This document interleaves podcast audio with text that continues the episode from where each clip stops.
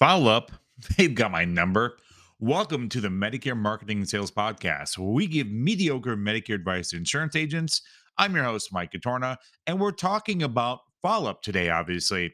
And yes, they have your number, but they are also being thrown 800 numbers all day long, especially when I'm recording this in the last half of AEP. So let's talk about prospects. Now, when I say prospect, I refer to someone who you've had an appointment with that did not move forward with the policy. You put in the time, the marketing, and the effort to have an appointment, but they're still on the fence. Now what? Well, hopefully, before the conclusion of the appointment, you've established your next step. So they know just this wasn't a one and done or a one-time interaction, that you know there's more to come beyond this appointment. Now, side note, since I'm recording this towards the end of AEP, I'm going to bypass a lot of follow practices because there isn't a lot of time to spare. Uh, we'll do some episodes in the future on those. You could also check out episode number seven about being a professional versus a pest when it comes to follow up. So back to this prospect at hand. You know, you've left a couple voicemails, they're not calling you back. Now what? Well, now it's time to send a very simple email. You know, email for many is an easier way of communication because it's turn based, meaning you send an email, they send a reply. It's not a dialogue like a phone conversation where responses are immediate. They can reply to your email and say, I never want to talk to you again, which is easier to do behind a keyboard versus over the phone. Of course, hopefully that's not the reply, but you hopefully get my drift. The prospect may be more inclined to respond since their, their reply is on their own time at, at their discretion so they can respond when they want and then maybe be more candid as opposed to just ignoring your phone calls.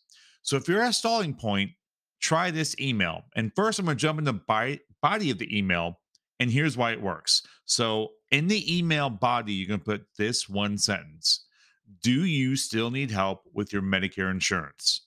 That's it. Nine words. No more. You could do less. You could just say, Do you still need help with your insurance? Maybe eight words or nine words, but that's it. The only other thing in the body of this email is going to be your signature, which has your contact info, should they not want to just reply to that email. Now, this email style has been used by sales professionals in numerous industries because it works as well an email could work. Now, the number one, excuse me, the number one objection I received from this is, but shouldn't I tell them more? No, you already did the appointment.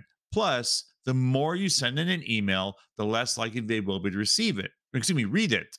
If it looks like too much work to read, they won't. They're gonna open up and go, oh, that looks like a lot of work. Delete. And now they're gonna move on their day and they're gonna forget you contacted them or be annoyed that you gave them so much to read. In my opinion, an opinion of numerous articles I've read, is the best email you could send is one that is read completely before the prospect realizes they read the email. Because if you open an email and it says, Do you still need help with your Medicare insurance? You could read that in a few seconds and they're done reading it. That's it. The work is over and is done before they even realize they started. Now they could focus on their response or their reply. It's a clear call to action, and most people know how to respond to an email. Because if you're like, well, I need to put, you should, you know, should they call me? Should they email me? Should they text me? Should they go to my website? Just your subject, excuse me, your signature has all that information in there. And most people know how to respond to an email. So the other part of this email, which is just as important, is the subject line.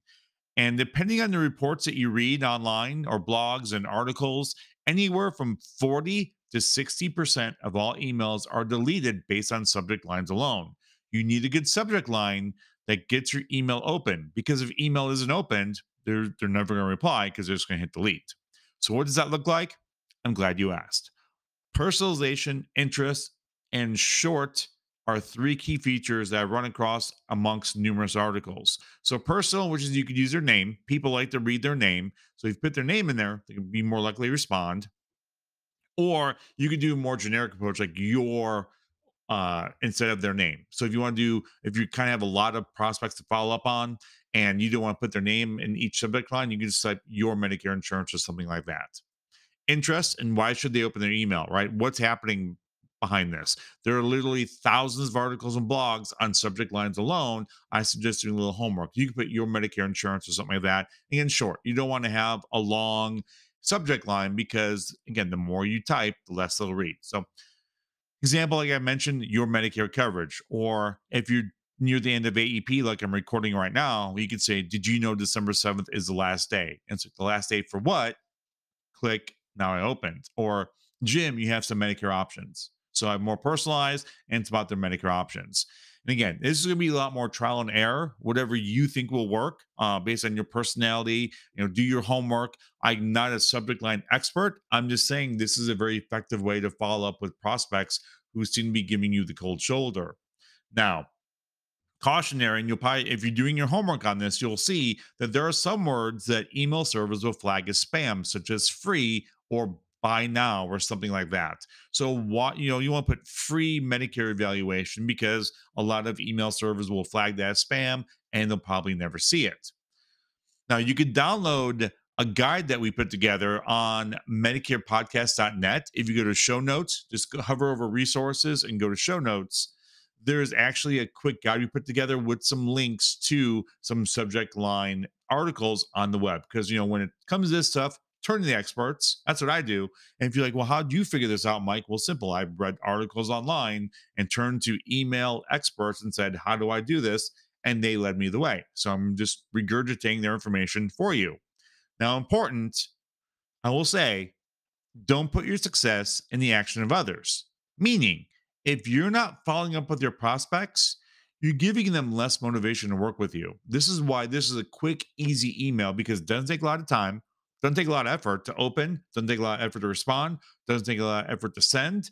You put in the work of the appointment, of marketing the to get the appointment, of sitting there with the prospect, answering the questions, going through their options, and hopefully you've done some follow up already and they're just stalling you you put in the work. Now it's time to be rewarded for it. Even if you don't make a decision and say, no, I want to wait, at least you know where they stand. So you can mark your CRM and maybe put them in your newsletter rotation or set a follow up time for later next year.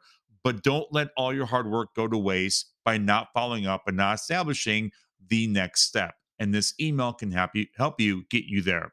So go to MedicarePodcast.net, download the report, stop start following up on those colder prospects today before AEP is over. And then don't forget, you could also do this in OEP. You could sit, you could send out the same email. Do you need help with your Medicare coverage? You're not advertising OEP. You're just asking if they still need help. So don't think that December 7th is the last day. This can carry over into OEP as well. So thanks for listening. Until next time, have fun, make money, give impeccable service.